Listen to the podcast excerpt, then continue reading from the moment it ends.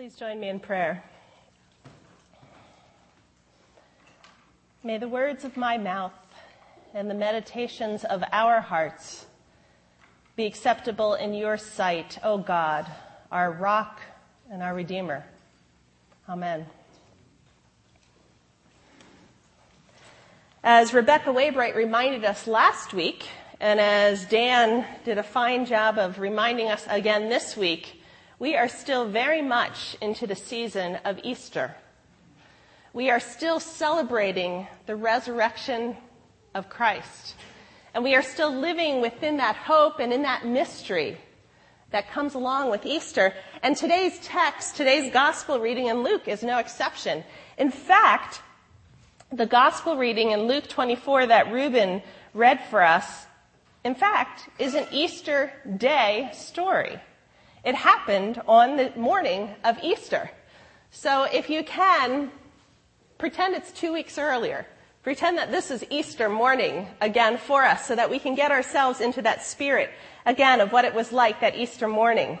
And what we find is after in Luke, when two women went to the, when a few women went to the tomb and found it empty, Jesus had not appeared to them. Uh, we were using the John text on Easter two weeks ago, so Jesus was there. But here, Jesus had not appeared. They just found the tomb empty, and angels told them that Jesus was no longer there. But now, we have these women coming back and telling the apostles, and there were some mixed reactions, not sure what to do with this. And then we find these two people walking along the way to Emmaus. We know the name of one of them, Cleopas, but we don't even know the other name, and they're walking along. Now, it is believed, based on some of the details and some of the facts here, that these people were in the inner circle of Jesus. They probably were not, as we know because of the names, one of the two of the twelve disciples, but we also know that there was a group of people that walked along very closely with Jesus, men and women who were sort of part of their inner circle. So they were very familiar with Jesus. They knew him. They knew his stories. They knew his people. And two of these people were walking along the road to Emmaus. And all of a sudden, a stranger, a fellow traveler on the road, came up beside them because he overheard what they were saying, because they were talking about the amazing past week that they had had. Think about everything that they had to talk about, from Palm Sunday, from when Jesus came in to Jerusalem, to all the events that had happened during Holy Week, to Good Friday, and then now to this morning, where the women reported that he wasn't there, and they reported talking to angels, and they're and they're talking along, and this stranger comes up, "What are you talking about?" And he says, "Well, are you the only one in Jerusalem who hasn't been paying attention? Have you not been reading the headlines of the newspaper? Have you not been listening to the evening news? All right, well, well, we'll tell you what's going on because, well, all right." And so they walk along with the stranger and they begin to tell him all the events of the day and of the week. And he listens very interestingly and listens as they report. Now, what these two didn't know as they walked along to Emmaus that we know as observers from the text is that the stranger, this fellow traveler, was Jesus. Some of you may remember two years ago, and it's been much in the news the last two weeks because these two families now have gotten together to write a book. But there was a major story about two years ago of two young women, college students from Taylor University in Indiana, who were part of a group traveling in a college van from Fort Wayne, Indiana, back to Upland, Indiana, where their university is. And their van was hit broadside by a semi-truck on a, on a highway. And of the nine people that were in the van, five of them were killed instantly. And you can imagine when a, a semi hits a van going at high, full speed, things were just strewn everywhere. There were purses, there were papers, there were sneakers, there were bags, and unfortunately there were also bodies all over the side of the road. And it was at night, and so ident- identification of these bodies was difficult. As you can imagine, bodies were very much injured. One of the college students, Laura Van Ryn, was taken to the trauma unit of one of the local hospitals and was in a coma, and so she was admitted to the I C U. And another young woman who was in the van, Whitney Cerak, was pronounced dead at the scene. A few days later, her family and over fourteen hundred people attended the funeral for Whitney Cerak. The Van Ryn family, meanwhile, kept a twenty-four hour vigil at their daughter's bedside in the I C U, hoping for her to come out of her coma, for her to wake up, for her to give some hope of life. You see, the doctors had told the Van Ryn family when they were about ready to enter her room, her I C U room for the very first time, that their daughter had been so severely injured and she had a tube coming out of her mouth, obviously a ventilator, and actually there was a tube Um, draining her head, so there was a tube coming out of bandages and swelling and things, that they should not be surprised if their daughter doesn't look anything at all like herself, and that the other injuries and things would just take time for her to look normal. As the Ceraks mourned the loss of their daughter Whitney, the Van Ryn family continued watching their daughter Laura slowly, slowly recover in her hospital bed. Weeks passed, and slowly their daughter improved and was eventually able to move to a rehab hospital where the much-needed relearning of motor skills and language skills and everything that comes along with a brain injury was needed. However, after about five weeks, after many, many, in fact, the family reports hundreds of friends and family members and even Laura's own boyfriend of many years had spent hours and hours and hours with her, Laura was asked in her rehab to write her name on a piece of paper. And she grabbed a pencil and she wrote, Whitney. The family began to put a few pieces together slowly and soon realized that this young woman, whom they had been caring for and loving and encouraging for five weeks, was not their daughter Laura, but in fact it was Whitney Cerak. The two, you see, had an uncanny physical resemblance, and if you have the chance in the media these days to look at their pictures, you can begin to see how this could have happened, and they were misidentified by the coroner's office because no identification ever took place by family of Whitney at the scene. Suddenly, the Van Ryn family realized that the daughter that they had been caring for for five weeks, twenty-four hours a day at her bedside, was not theirs, but was Whitney. And their daughter, Laura, was dead.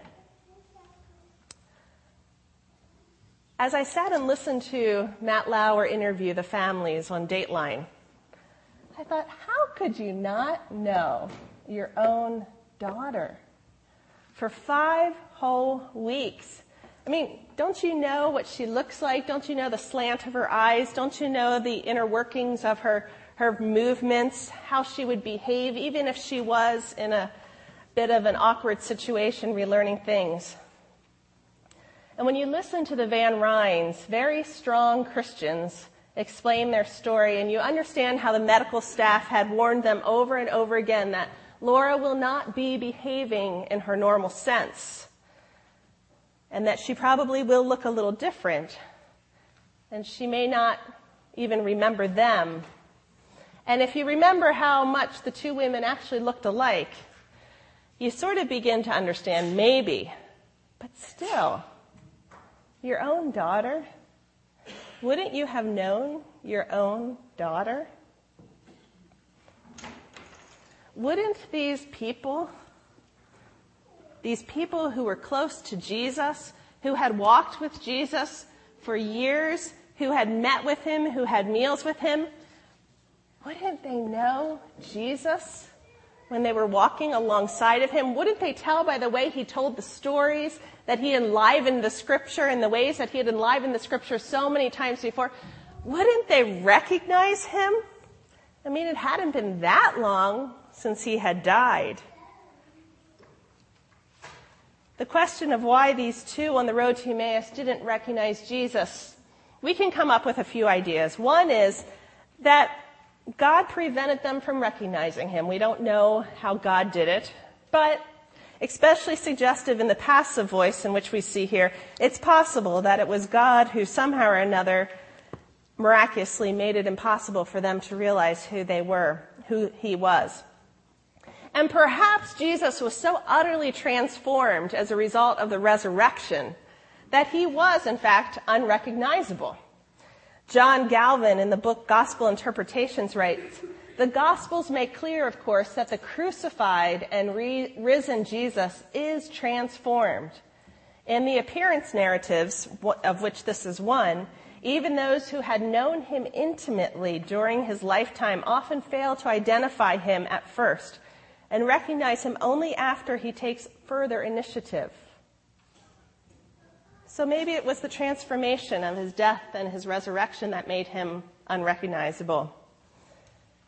Or thirdly, maybe they weren't looking for Jesus. Maybe they weren't expecting Jesus. But still, these people knew Jesus well. And these were Laura Van Ryn's own parents. Shouldn't they recognize her? In the interview of the Cerak and Van Ryn family that I saw, the Van Ryn family said that after they discovered that they had been caring for the wrong daughter all this time, that they were nervous to actually meet the Cerak family for the first time. Because, well, in the father's words, aren't they going to think we're a bunch of idiots? I mean, we were caring for the wrong girl all this time. But when the Van Ryn family and the Cerak family first met, the Cerak family expressed not anger, not frustration, or even coldness to the Van Ryn family. Instead, they expressed deep gratitude and deep love for caring so deeply and so wonderfully for their daughter in those five weeks in which they were not able to be there. They said they loved her for us when we couldn't be there, and for that we will always be grateful. When Jesus was walking along the road with his companions onto Emmaus, they shared stories about the past week of what had happened to Jesus. And they listened to what Jesus had to say as he enlivened the scriptures to them, as he told them what was going on. And when they when they got to their final destination and suspected that Jesus was going on ahead of them, they stopped him and they said, "Wait a minute, it's getting really late. Aren't you staying?" "Oh, no, he had further to go." "Well, it's late. Come on in. We'll give you something to eat. We'll give you a place to stay. It's okay." And they insisted. And so Jesus stayed. They wouldn't let him go. They shared their time with Jesus. They shared their stories, their lodging, and their food with this total stranger. And they shared it with him in spite of the fact that they didn't know he was Jesus. They shared it with him because that was the kind of people they were. They were good people who shared freely, who cared for the stranger, who welcomed the stranger into their home. They would have loved this person no differently, in fact, if they even had known it was Jesus. And it wasn't some sort of test that Jesus had on them. We don't know why they didn't recognize him, but the fact is that they didn't. And yet they still welcomed him. In fact, urged him to come in. They engaged with him, and they treated him as a friend, as a loved one. It was only when Jesus actually took the bread at dinner, when he blessed it and he broke it, as they had seen him done other times, that they realized with whom they were. And at that moment, Jesus vanished. Sometimes when our life is confusing or lonely or unknown or boring or feeling as though we just need to get away from it all, we too go on our journeys to Emmaus. We don't know why these two travelers were on the road to Emmaus. It has stumped biblical scholars because Emmaus is rarely mentioned in the Gospels. It is rarely mentioned as a place that people lived, worked, or even went. And yet we find in this gospel setting these two people going there. So we don't know if that was their home, if that was their place of employment, or what it was. But for some reason, they were going to Emmaus. Perhaps they were just going to get away from the craziness of what was happening in Jerusalem. And sometimes we go on our own journeys to get away from it all.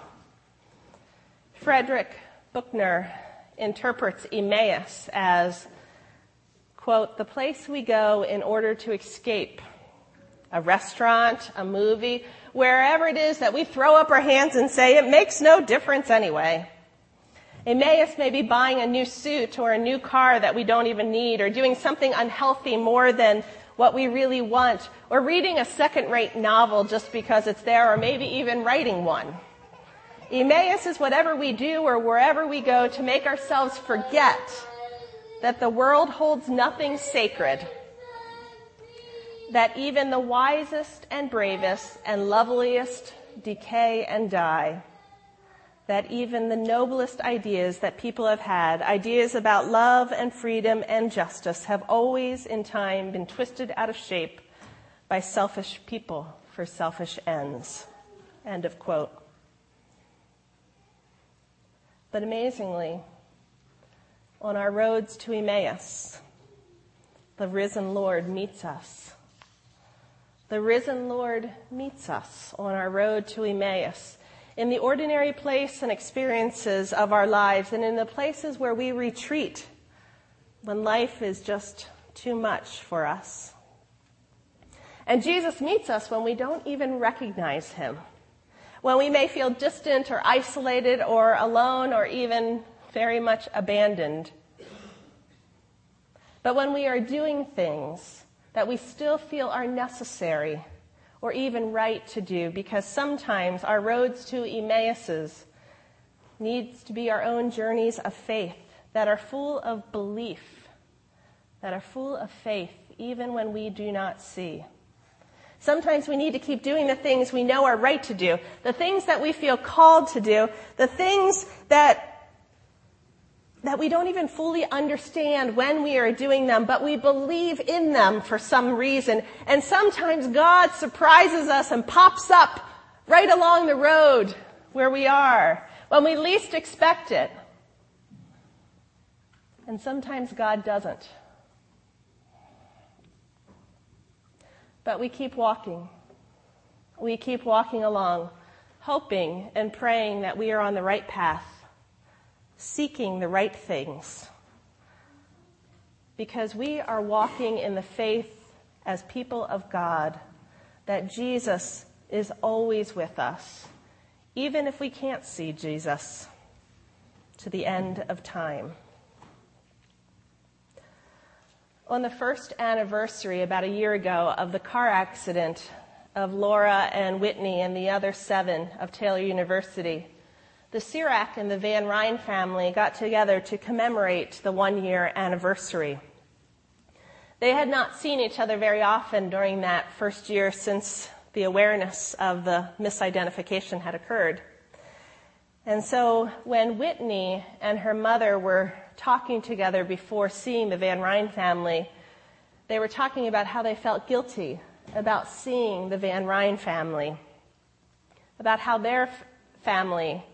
It turned out okay that they got back together, but the Van Ryn family had lost a daughter.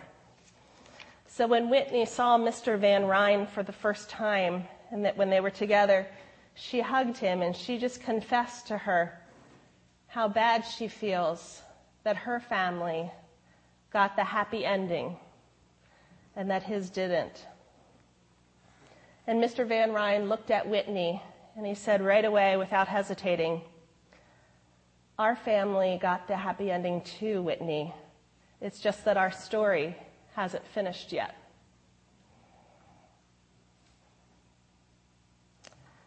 Alan Culpepper wrote, The experience of the presence of God is not a private gift. It is never for us alone. Neither is the discovery of the empty tomb, nor in the discovery of the identity of a fellow traveler is the familiar command to go and tell what is typical of other resurrection scenes. These words, "He is risen, and so shall we be someday," may seem like idle tales to other people.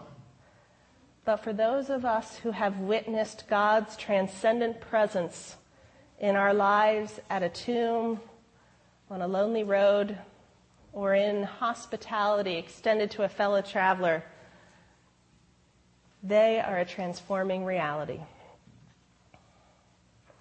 May we keep our eyes open for the presence of God in our lives, on our roads to Emmaus. And when we don't see Jesus, may we live as if we do, because we know that Jesus is indeed with us, even through the lonely journeys of our lives. Amen.